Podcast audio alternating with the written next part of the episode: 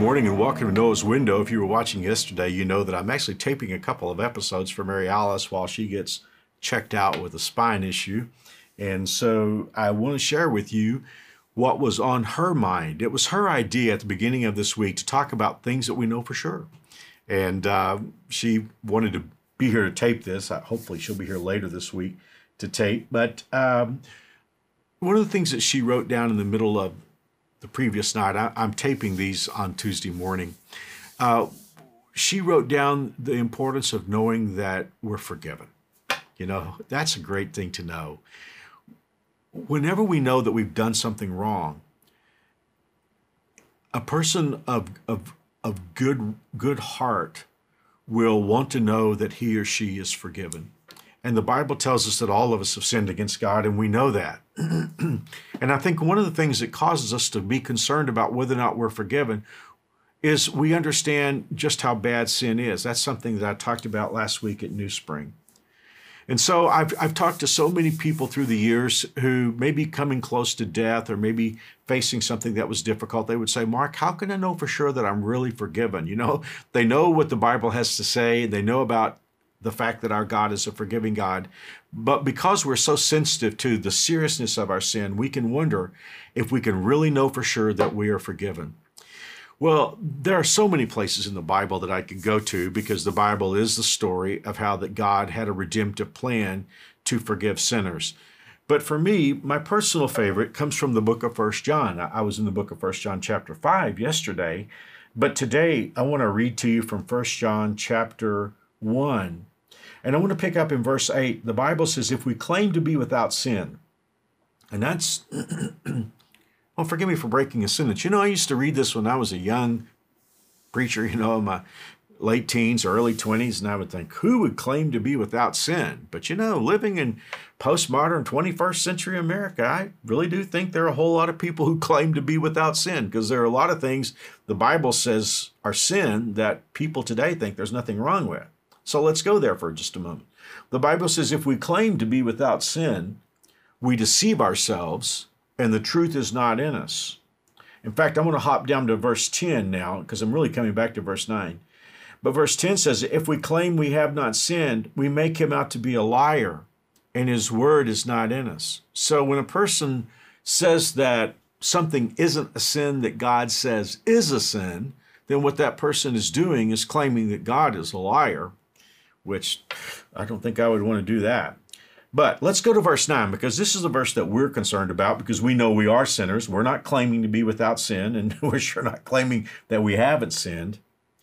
But verse 9 says, If we confess our sins, he is faithful and just and will forgive us our sins and purify us from all unrighteousness. well, we could talk about that verse for a long time because there's just so many powerful truths. First of all, let's take the word confess because there's a condition here to being forgiven. The Bible says, if we confess our sins, he's faithful and just to forgive us.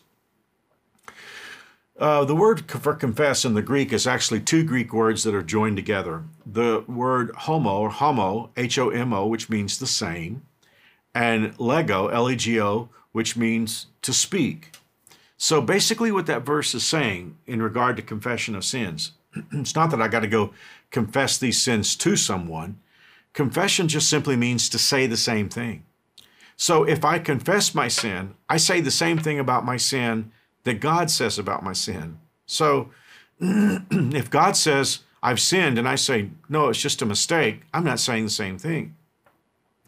If I say, well, I guess I did something wrong, but it's someone else's fault, I'm not saying the same thing that God says.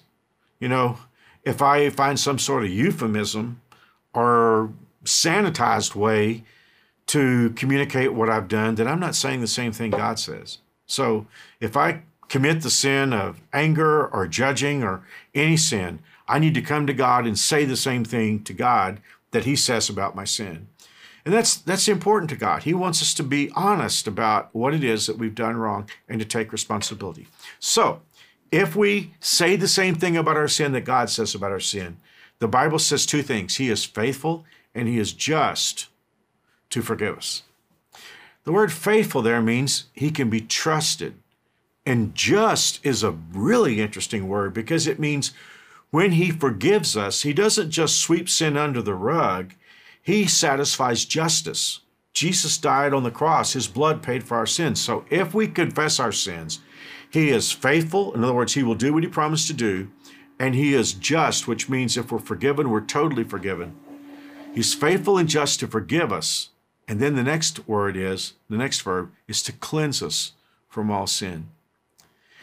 I wish I could fully understand what that means because it means not only does he forgive me, which means I'm released from the legal liability in heaven for what I've done wrong, but I'm also purified and actually innocent in God's sight. Isn't it great to know that when we confess our sins and we ask God for forgiveness, not only are we forgiven, but he cleans us up. You know, I really think this is one of the most beautiful things that can happen before we worship. If there's something, you know, I think about this a lot uh, you know, on Saturday or Sunday, whenever you deal with corporate worship, it's always good for us to, before we go into worship, to think about, Lord, is there anything in my life that needs to be dealt with? Is there any, is there any sin in my life that I'm allowing to be unresolved? The reason why I say I do that before worship is I want to worship with clean hands. I want to worship knowing that I have a purified heart because I've brought those things to God and I know that I'm forgiven. And because of that, I can worship forgiven, free, innocent, and clean in God's sight. Well, it's just wonderful to know that we're forgiven. We don't have to worry about it, wonder about it, try to think about how we can undo those things, you know, because we all have things in our lives that we're ashamed of and we could wish that we could go back in time and undo them. We can, of course, but it's so wonderful to know that in God's sight that we are forgiven and we no longer are going to have to face God for what we have done wrong because those things have been placed, as the old timers used to say, under the blood of Christ. Let's pray. Father, thank you for your forgiveness. Oh God, how can we ever say thank you appropriately? But Lord, I pray that you'll help us to look at our lives and see if anything isn't right. How foolish it would be to live with unconfessed sin when forgiveness and purity is so available to us through the blood of Christ.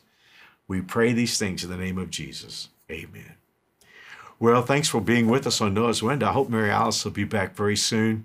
But in the meantime, please breathe up a prayer for her, and we're praying for you. We'll see you soon on Noah's Window.